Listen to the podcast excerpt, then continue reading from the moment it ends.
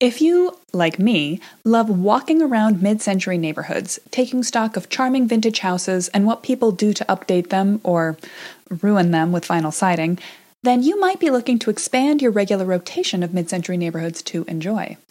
Today I'm talking about how to find mid century neighborhoods in your town, or in the future as you travel again, how to find mid century neighborhoods wherever you go. Let's discuss. Hey there! Welcome back to Mid Mod Remodel. This is the show about updating MCM homes, helping you match a mid century home to your modern life. I'm your host, Della Hansman, architect and mid century ranch enthusiast. You're listening to Season 3, Episode 14. I don't know about you, but I have been in my house most of the time for a long time now. I already work from home, so I'm very familiar with the need to get out of the house on a daily basis to stretch my legs and to see something other than my own four walls. Fortunately, I have an active dog who never lets me forget that we need a walk. And I love taking these walks in a place where I can not only breathe fresh air through a mask, but also experience the charming mid century neighborhood where I live and others around town for variety. I'm about to put Mid Mod Remodel on a little summer hiatus while I focus on other work in the world of mid century houses, but I don't want to leave you hanging. So, in today's episode, I'm going to talk about how you can explore mid century on your own. As always, you'll find show notes with links I reference and a handy summary of everything I'm about to say. Today, there's even an infographic on my website at midmod-midwest.com slash 314. So, if you're wondering how you can find a mid century neighborhood or houses near you for fun and inspiration, this should set you on your way. The fact is, mid century is hiding in plain sight all around us. It's draped in invisibility cloaks of beige paint or tucked into little developments you didn't know were there, but when you find them, you'll feel like you belong to a secret club. I often think about how much I love mid century houses and dislike mid century urban planning policy.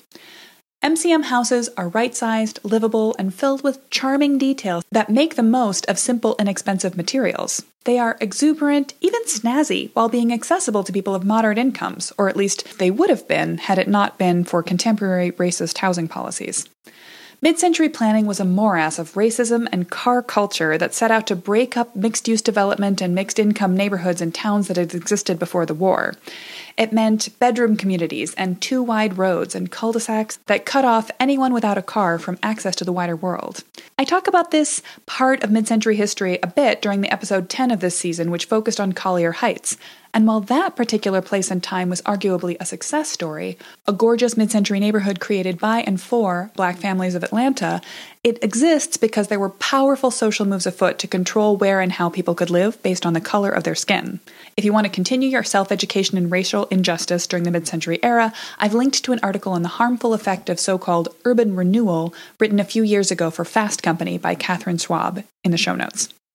Moving on, I also despise the car oriented nature of mid century development. As houses were built further from transportation, families started to require more than one car per household. Garages expanded, and so did traffic, making the world more unsafe for kids and more unpleasant for adults. It's one more reason for my love for early mid century homes, like mine, a super modest ranch built in 1952. Its first wave status means it's relatively close to the center of the city, and was built in a wave of enthusiastic city driven development that includes shops, schools, and parks all within walking distance. And my street is oriented in a walkable grid, with sidewalks that cut through the long blocks, aligning with a kid's likely path to school. As I said a minute ago, later mid century homes are more likely to be hidden away from your driving route. You may have been going past them for years on your daily errand runs or commute. Oh man, remember having errand runs? But you can still find them. Here are some easy ways to cut around that dumb mid century planning and find the mid century houses hidden in your town or wherever you plan to visit. The first one is to take a walk or a drive. The easiest way to find mid century buildings around you is just to open your eyes, because if you already live near or in a mid century neighborhood, you can start by walking right out the door. The odds are the houses around you are as well. And if you know what year your home was built, you can time travel forwards to the optimistic 50s and exuberant 60s or backwards through modest late 40s houses as you aim towards or away from the center of your town you can take a look at the internet. Use modern house hunting tech to help you find mid century modern. Simply pop in the search terms mid century or mid mod when you look for recent listings on Zillow, Redfin, or Trulia. They're all great search engines. Zillow is the one I happen to obsess on during my own home search. Since the style is popular right now, you'll find that realtors are happy to attach the phrase mid century to anything from modest to magnificent. You can also do what I did when I was house hunting, which is to use dates as part of your search terms. I was not going to buy anything built after 1965, so that deal breaker was an element of every house search I ran. Once you look at the bigger map, you'll start to see where these houses are popping up. So when you find a house you like the looks of, head for that address and then start to wander. You can also use Google to help you out. I do this when I'm traveling to a new area and I want to add a few ranch houses to my route. I harness the power of Google Maps, and with a little practice, you too can learn to spot a ranch neighborhood from the air. To start, I run a quick mental calculation of whether the town in question had major growth opportunities since the post war. In manufacturing towns or smaller Midwestern cities surrounded by farmland, the mid century ranch neighborhoods are sometimes the outer ring of development, whereas in Madison, there's a heavy ring of mid century development surrounded by more rings of expanding 70s, 80s, contractor specials, McMansions, and going on into the current day. So I generally start by hunting out a mid century elementary school. The mid century building boom went hand in hand with baby boom. You saw these neighborhoods then fill up with kids who needed to go to school, so you can tell at a street, view glance if the school you found is from the mid century era. When it is, you'll nearly always find a mid century neighborhood around each one. If you're looking for ways to spot a ranch from the air, look for houses on medium sized lots that are set towards the street with generous backyards. They may very well be on curving streets cul-de-sacs, strongly separated from major through routes. If they are on rectangular blocks, the blocks will be long and extended, not squares. There will almost always be attached garages, and they'll be oriented with their wide side facing the street. You can see the patterns of gables coming off the main roof angle. You should be looking for gables that are as wide, roughly the same width as the main house. Smaller gables are likely little dormer windows, and that shouts out craftsmen or other pre 1930s homes. Once you've found your first mid century development, you'll find more nearby or about the same distance from the town center, so just follow the line around. A more labor intensive but fun way to put this into practice is to use research to find mid century neighborhoods with Photoshop and Google. That's how I made my map of mid century Madison. So, what I did was I went online and I went to the Historic Society website and searched for city maps ranging from the 1940s to the 1960s. I put them all into Photoshop as separate layers and scaled them so that they had roughly identical overlapping areas with a see through transparency. Then I subtracted the area of the 1940s city from the edge of development in the 1960s. The result was a color overlay for a Google map that shows exactly where mid century houses were built between 1940 and 1960 in Madison. Madison has a consistent ring that goes entirely around the old city, full of mid century ranches, cottages, offices, and public buildings. In general, just keep your eyes peeled. You'll find infill mid century everywhere. For example, in Madison, there's a few mid century houses tucked into University Heights.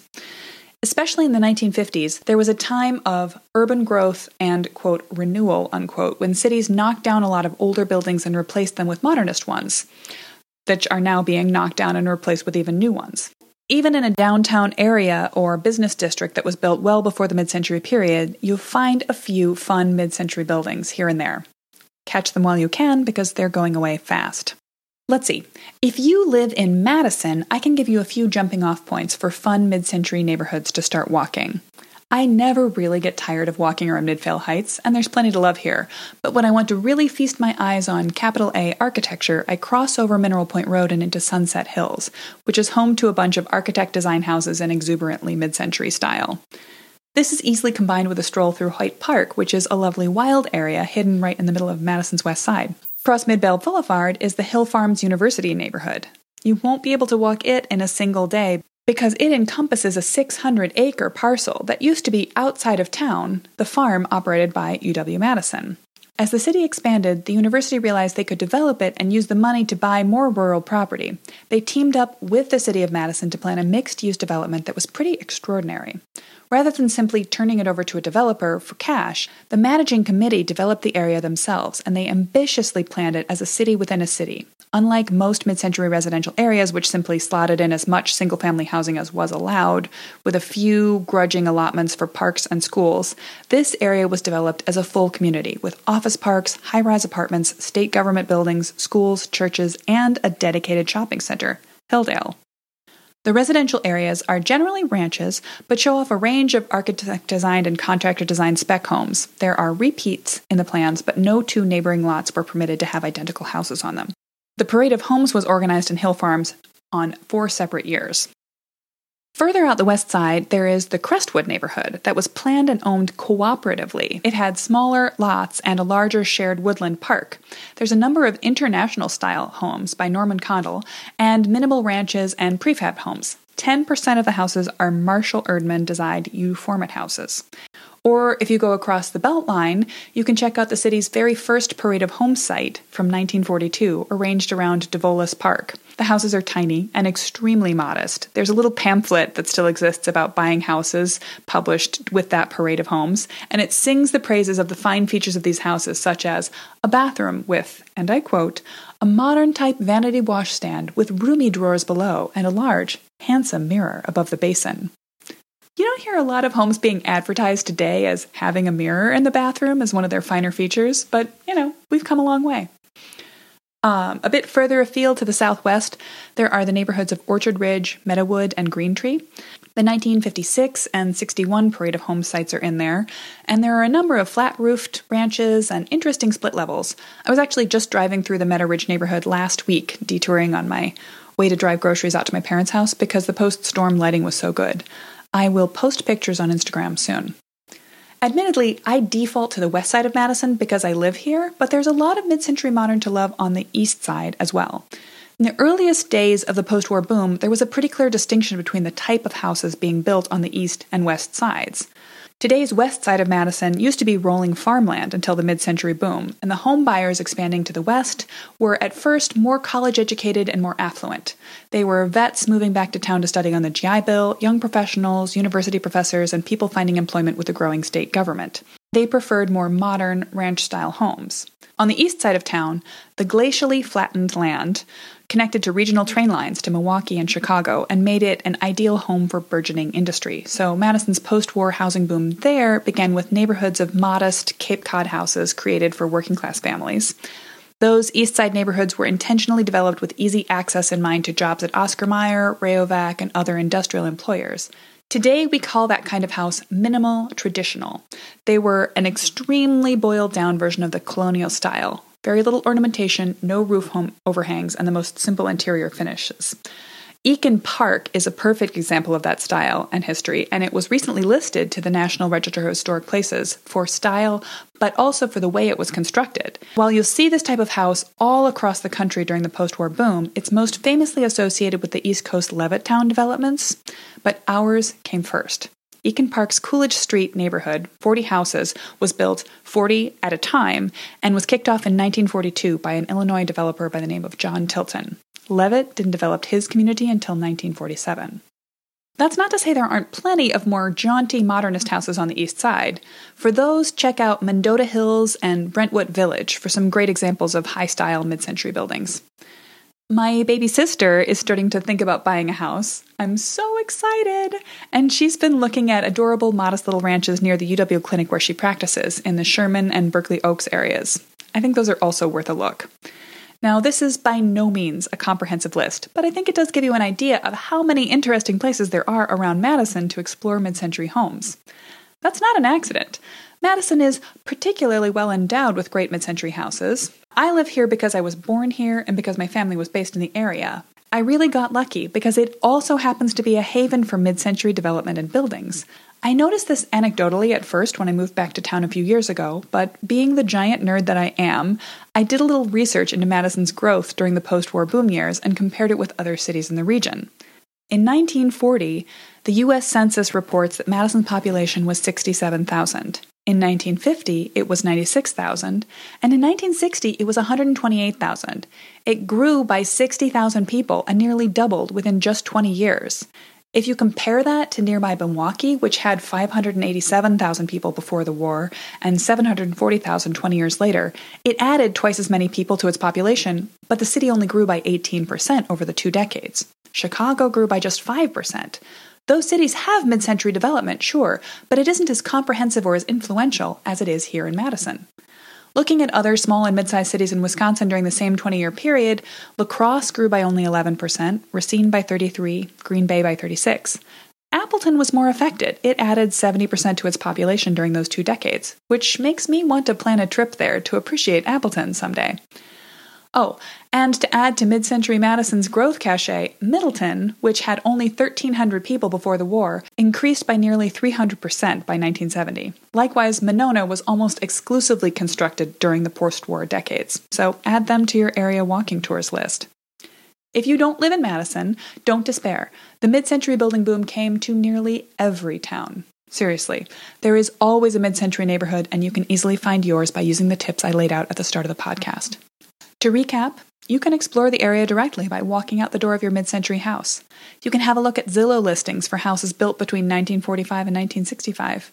You can poke around with Google Maps to find mid century looking areas from above, and with a little Photoshop ingenuity and access to online map records, you can create an overlay that shows exactly where the post war period happened in your town. Grab a mask and a camera and start exploring. Check out the show notes at midmod-midwest.com slash 314 to see the handy infographic I made when I blogged about this a few years ago and find references to everything else I've just mentioned. At the top of this episode, I said that this was going to be the last episode of the season. I'm going to take a little summer hiatus from creating podcasts. I love doing them, but they do take a lot of work, and at the moment I have too much on deck for my dear design clients. By the way, if you're thinking about becoming one of them, take a number and get in line right now. If you're looking for more fun thoughts on mid century design and how you can enjoy it, have you listened to every episode of Mid Mod Remodel? You have? Hooray! Okay, maybe go check out the entire run of US Modernist Radio. As you know from my interview with George Smart last week, it's a fun listen filled with great ideas, great history, and enthusiasm for modernist design. I also highly recommend Next Up Mid Century Homes, the podcast of my friend TJ from Boise's Mid Century Homes. You can find both of them wherever you listen to podcasts.